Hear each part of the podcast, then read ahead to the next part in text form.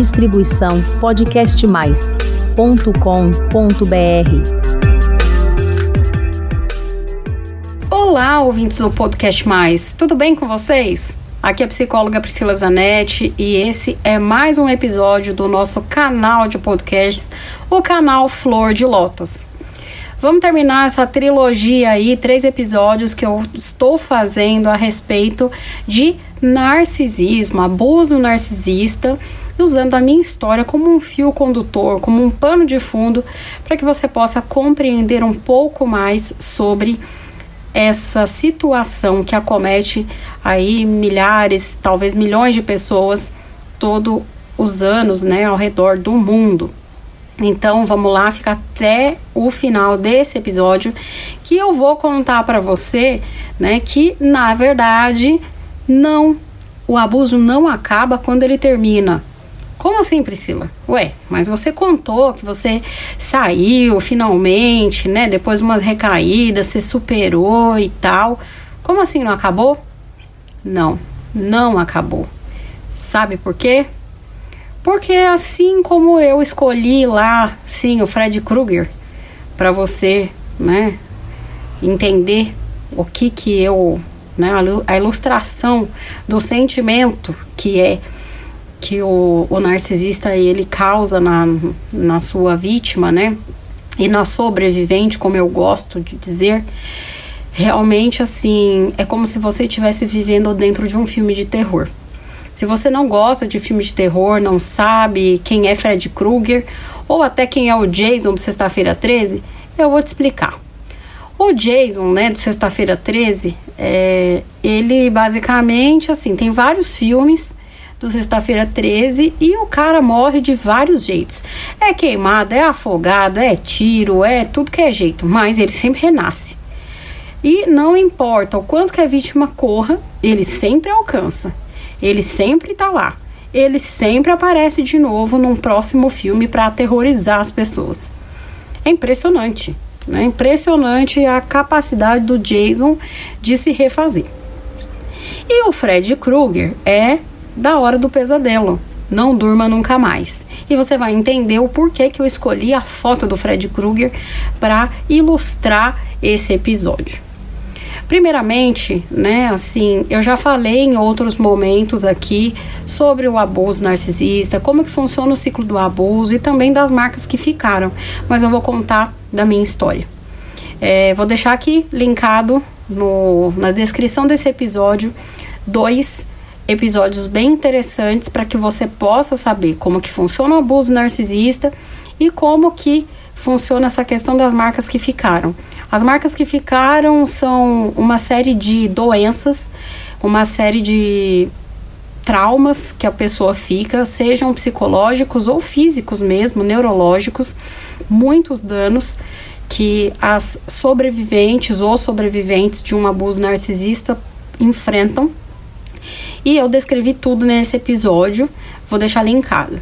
Mas eu vou te dizer e aqui contar o que eu passei. Eu basicamente, assim, quando eu saí do abuso narcisista e me vi nessa situação, primeiramente, assim, a coisa mais apavorante que teve para mim é que eu comecei a ter sucessivos pesadelos, né? Ainda, né, quando eu tava, mesmo com contato zero, mesmo tentando entender ainda o que estava acontecendo comigo, eu tinha pesadelos. Pesadelos horríveis, com ele me prendendo, dizendo que eu não ia sair, que eu era dele, tudo aquilo que eu passava, todas as torturas que eu passava, todas as coisas é, que eu sofria, todos os ataques físicos, psicológicos, todas as torturas, é, realmente assim, eu sonhava, eu tinha pesadelos. Então eu acordava com falta de ar lembram que eu estava enfrentando, né, toda aquela situação já antes, né, eu já estava sofrendo com aquele pós-operatório da questão neurológica. Então já tinha uma situação de, nossa, vou voltar a dormir, né, finalmente. Mas não, né? Eu não tinha mais dores, mas agora era uma questão psíquica mesmo. E eu passei a ter medo de dormir. Porque se eu dormisse, eu sabia que ele ia me perseguir em sonhos. E se tem uma coisa que é terrível no abuso narcisista, é justamente isso. É uma lavagem cerebral tão incrível que você passa que você pode fazer contato zero, só que como que você faz um contato zero de algo que está dentro da sua cabeça? Como que você desliga uma chave e para de pensar naqueles traumas? Como que você para de reagir aos gatilhos? Então, essa era uma resposta que eu não fazia ideia. Eu realmente sabia que eu estava com transtorno de estresse pós-traumático, que eu estava reagindo a uma série de situações, mas era fora do meu controle. Era simplesmente assustador, porque eu ficava 24 horas em alerta. E quando eu digo 24 horas, é porque era isso. Quando eu dormia, eu não tinha descanso. Quando eu dormia, ele me perseguia em sonho. E de dia eu tinha medo.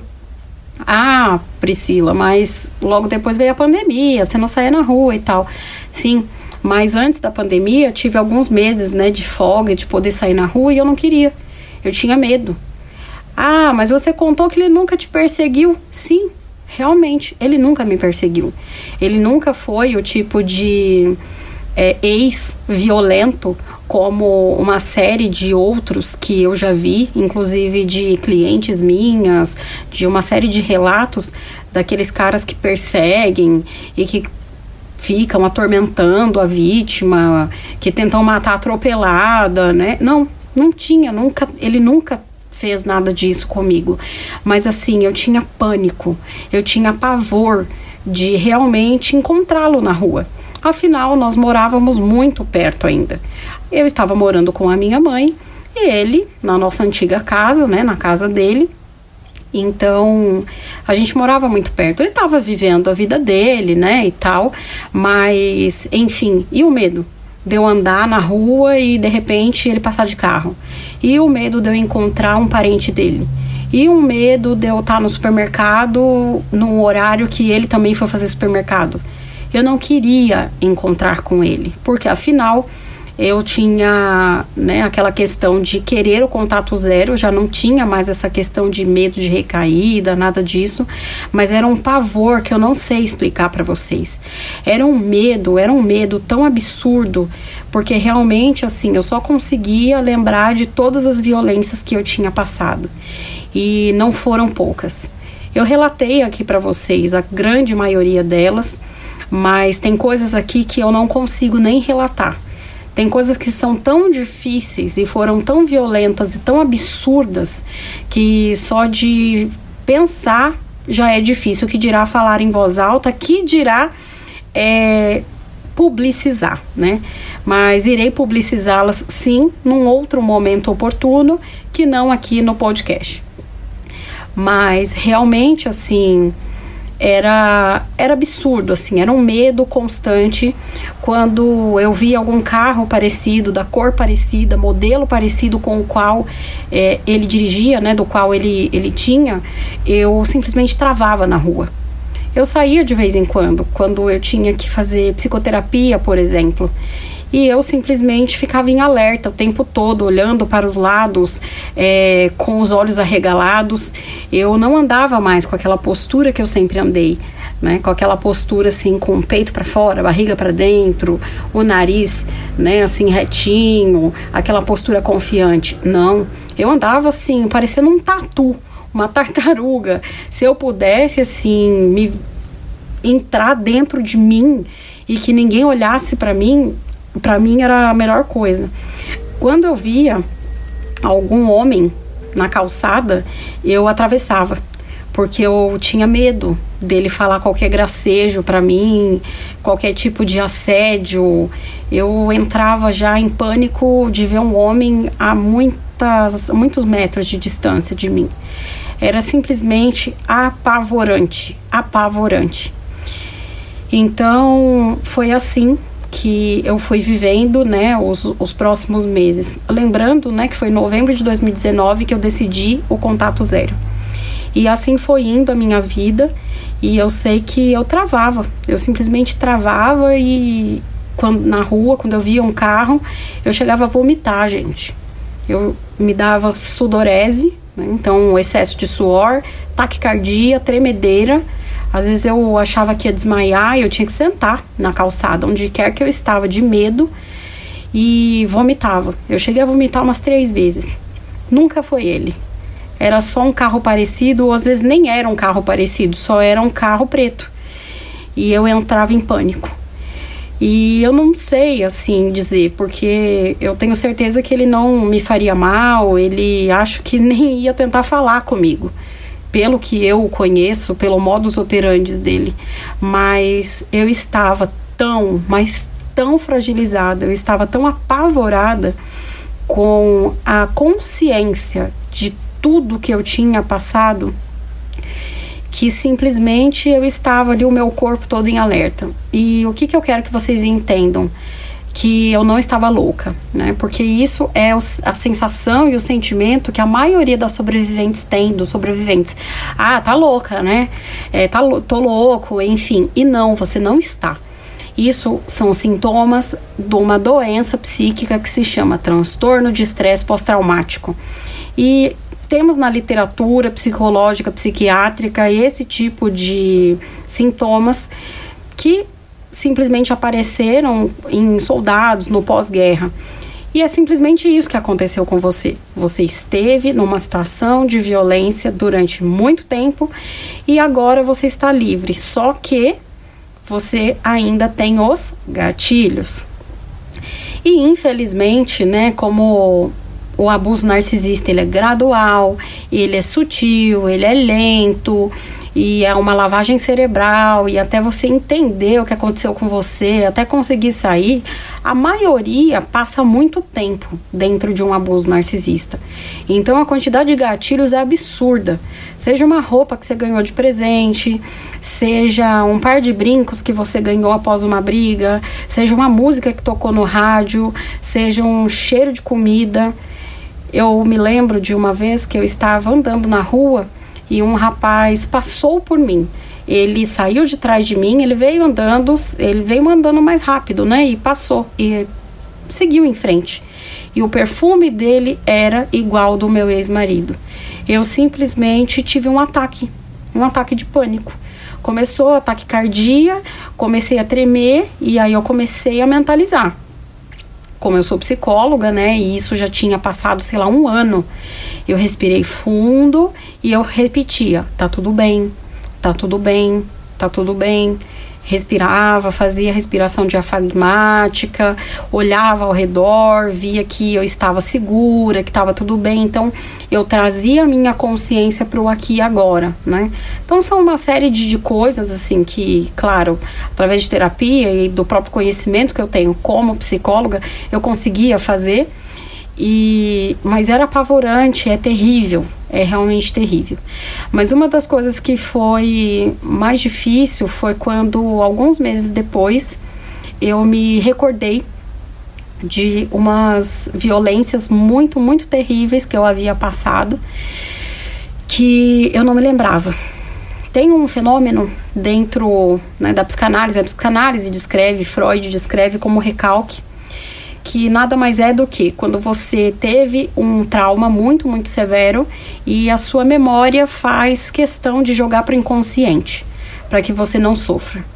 E simplesmente ali eu estava numa viagem em família e um tio muito querido, ele simplesmente contou uma história que me rememorou. Então eu virei ali e falei: Nossa, mas a fulana passou por isso? Isso é estupro. Ele é, isso é estupro. Embora fosse o marido dela e essa situação, etc., isso era um estupro. E aí fez assim, um estralo na minha cabeça e começou aquela enxurrada de pensamentos e de sentimentos. E eu pensei, cara, passei por isso, por coisa similar. E simplesmente eu fiquei apavorada apavorada, apavorada, apavorada, mas não demonstrei ali, porque eu tava é, na frente da minha avó, desse tio, avô, meu pai, enfim. Eu sei que simplesmente era janeiro, era janeiro de 2020. Eu corri pro quarto e eu chorava, chorava, chorava escondido, fui pro banheiro e eu respirava fundo. E graças ao meu bom Deus, como sempre eu digo, né? Existem pessoas que são é, destruidoras, essas pessoas que são destrutivas, existem as pessoas curativas. E ao longo do meu caminho eu tive muitas pessoas curativas. E eu não posso deixar de dizer, principalmente, da importância dos meus amigos homens nesse nesse período assim, né? E realmente como eles todos os homens que eu conheço e que atravessam a minha vida, que viram meus amigos, enfim, é, são pessoas que realmente foram super importantes nesse processo de cura. Porque, como eu disse para vocês, antes eu tinha medo até de encontrar alguém à distância, assim, né, na calçada, um homem. Então, você ver que homens têm aquela empatia, são pessoas que te protegem, são pessoas que realmente choram junto com você, sentem a sua dor, é algo realmente impagável. E eu tive um amigo que à distância, né, porque eu estava a 300 quilômetros de distância de São Paulo, e nós estávamos conversando online, e simplesmente eu não sabia com quem falar. Eu falei, cara, acabei de ter uma lembrança agora. E aconteceu isso, isso, isso, e eu tô desesperada, e a minha vontade é de me jogar na frente do primeiro caminhão que passar, né? E ele simplesmente foi conversando comigo. Eu falei, é claro que eu não vou fazer isso né? Prometi para mim mesma que eu nunca ia tentar contra a minha vida, mas eu falei, é só para você entender o tamanho do desespero. E ele foi conversando comigo, foi me acalmando, e eu sei que durante uns três a cinco dias é, ele foi essa pessoa que eu digo que foi um anjo para mim. E realmente eu vou ser eternamente grata, eternamente grata a esse meu amigo que realmente salvou a minha vida naquele momento. E então eu fico até emocionada de contar isso. Mas isso foi um, uma das coisas que eu enfrentei. Então eu tinha medo de dormir, eu tinha esses pesadelos, eu tinha dores pelo corpo. À medida que você vai vivendo a sua vida, infelizmente, você tá lá, vivendo a sua vida, feliz e contente e parece o Jason mesmo, ele renasce, renasce no meio de um, de um pântano, gente. Você não tá nem esperando. E vem do nada alguém que pega e te dá uma notícia. E você vira e fala, mas o que, que eu tenho a ver com isso? Eu não tô te perguntando nada. E foi isso, gente. Eu fui cortando, eu cortava as pessoas. E para o meu azar, o então, meu então padrasto na época, era um narcisista também. Gente, esse homem fez da minha vida um verdadeiro inferno, porque ele começou a fazer o quê? Leve trás. Ele, de propósito, começou a se chegar muito ao meu ex-marido. Ele nunca ia na minha casa quando eu era casada. Mas agora que eu era divorciada, não saía lá da minha antiga casa.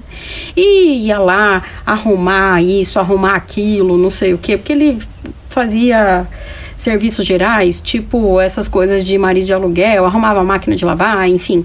E eu sei que era um tal de ficar lá e se associar com os parentes do meu ex. E nossa, conversava quase todo dia com meu ex-cunhado. Eu sei que até dentro da minha casa para tomar café ele levou meu ex-cunhado. Gente, era surreal as coisas que esse homem fazia na minha vida, entre outras coisas que em outro momento oportuno vocês vão saber, mas eu sei que assim, a tristeza de você se livrar de um relacionamento abusivo e entrar em outro, porque assim, eu não tinha escapatória. Né? Então eu não tinha para onde ir, eu estava me reerguendo financeiramente, então eu tinha que estar na casa da minha mãe e aquele homem, né, que era outro lá, gente do mal, né? Um narcisista ali terrível. Nossa, ele era terrível, gente. Como ele me atormentava. E não, eu não tinha um minuto de paz, né? Então agora imagina vocês como que foi para mim me recuperar de um abuso narcisista de 15 anos, né, que eu passei, ainda da doença neurológica e ainda estando morando com um narcisista, né, que não era ali meu marido, mas era marido da minha mãe.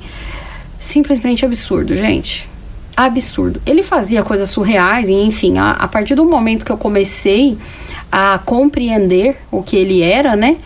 É, ele começou a se irritar. esse meu ex-padrasto. Ele começou a se irritar muito, porque ele ouvia, ele ficava ouvindo as minhas lives, ele ficava ouvindo é, o meu trabalho, né?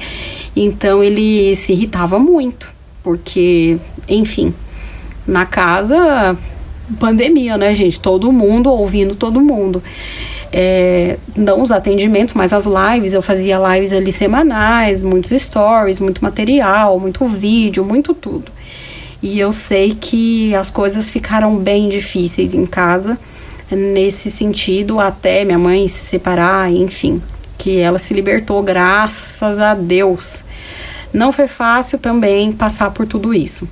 Mas eu vou contar para vocês assim que o transtorno de estresse pós-traumático foi uma coisa muito difícil de lidar. Muitas músicas eu não conseguia ouvir mais, muitos tipos de comida, muitos lugares eu não conseguia ir.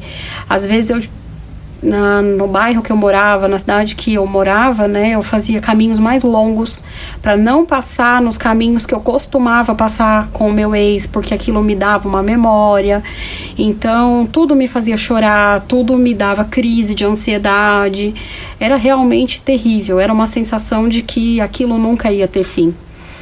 E realmente, assim, eu precisava me reerguer rápido, né? Eu precisava estar bem eu precisava realmente me organizar rapidamente porque eu precisava trabalhar, eu precisava estar minimamente inteira para começar e recomeçar o meu trabalho. Eu tinha passado já por tudo isso ao longo de 2019.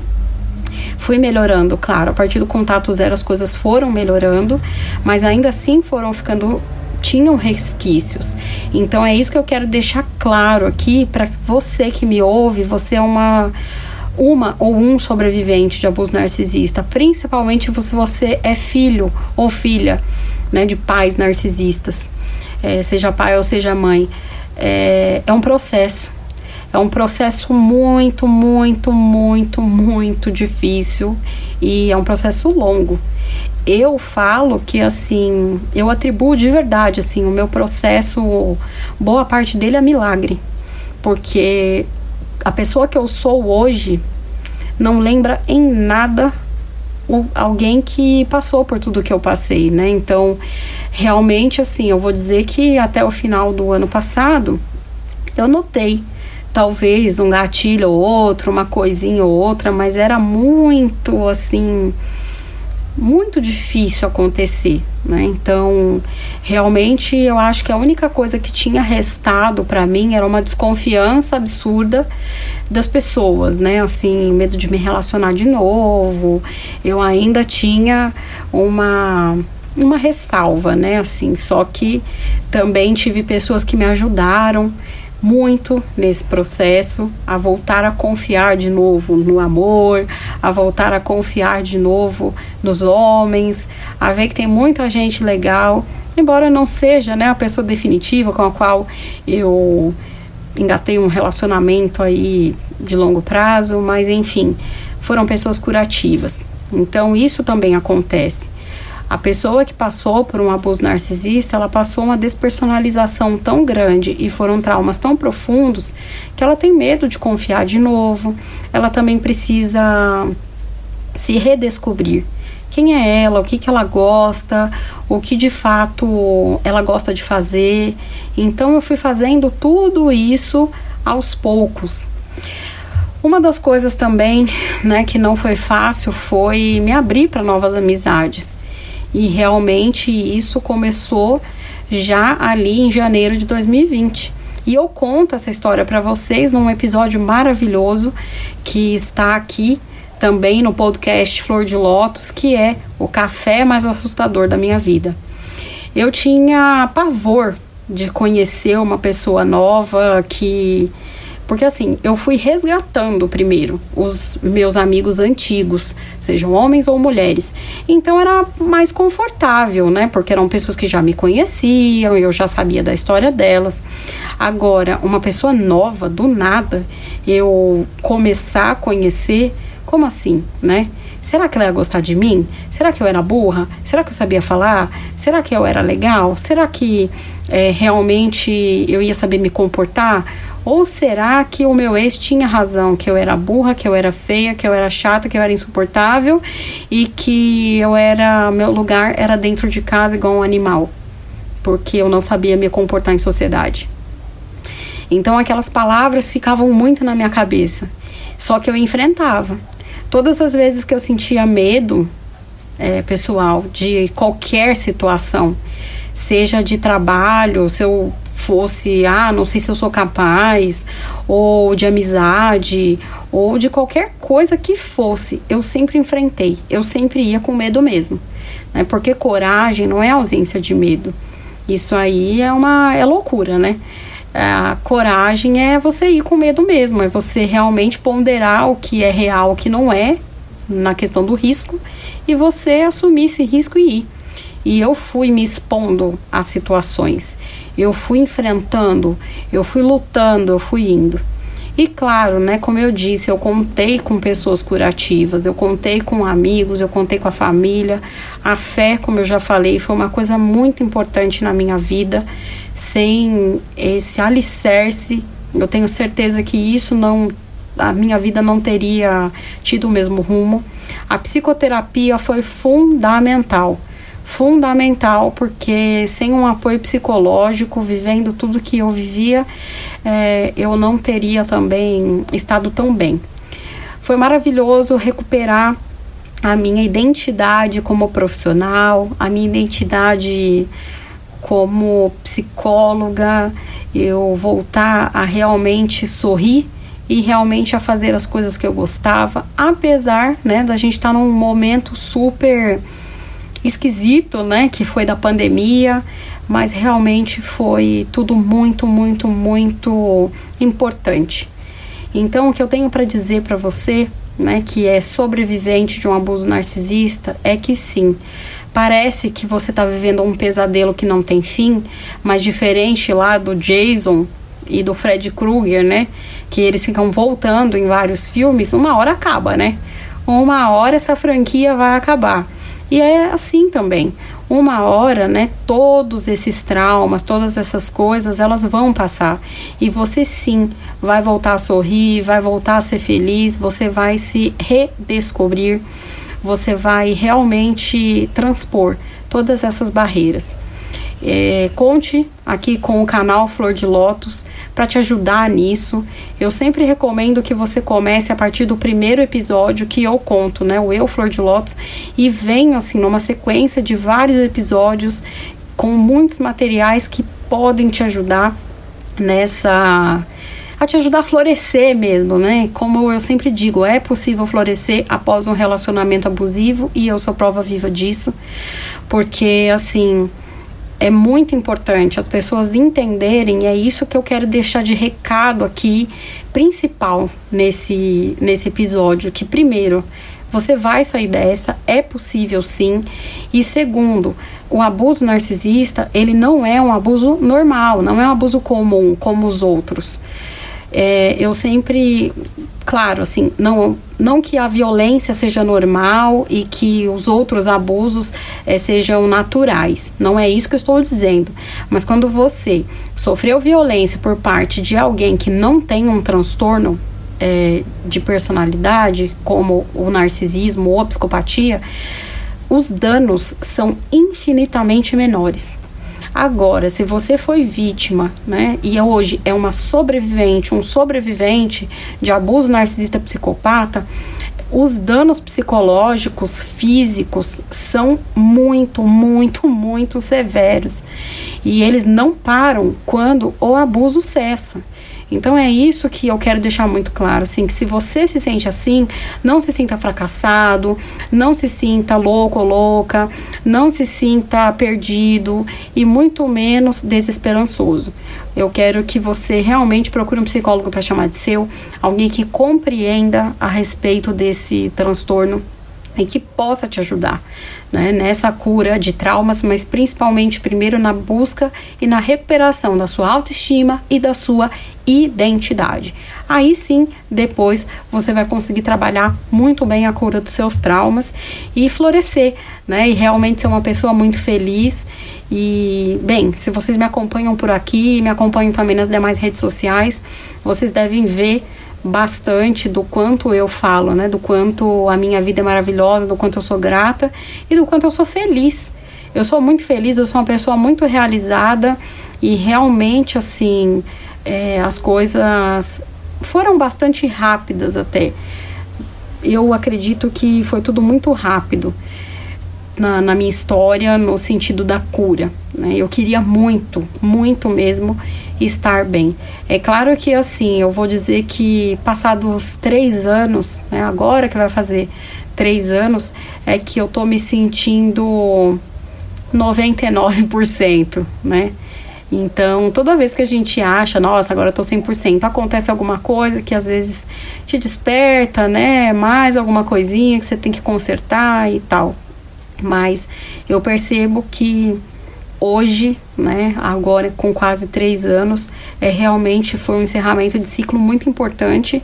Na verdade, no começo desse ano eu percebi isso com algumas coisas que aconteceram aí na minha vida pessoal, de eu conseguir passar de novo em frente à minha antiga casa, de eu falar com os antigos parentes dele, de eu olhar né, a casa que eu morava ali no portão e realmente hoje né, não me senti mal quando eu passo na rua, que nas ruas que eu andava, consegui voltar à vida normal, consegui ressignificar todas as coisas que eram traumáticas antes, como lugares que eu ia, comidas que eu comia, filmes que eu tinha assistido, músicas que eu não ouvia mais porque eu não conseguia.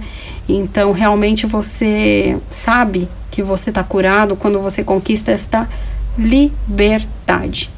Essa é a palavra, né? Então eu desejo do fundo do meu coração que todos vocês que me ouvem e que se já passaram por isso, que vocês alcancem, né, esse contentamento e essa liberdade de ser vocês mesmos e aproveitarem a vida de vocês longe desses abusos e de fato ressignificando tudo isso que foi horrível e que já passou.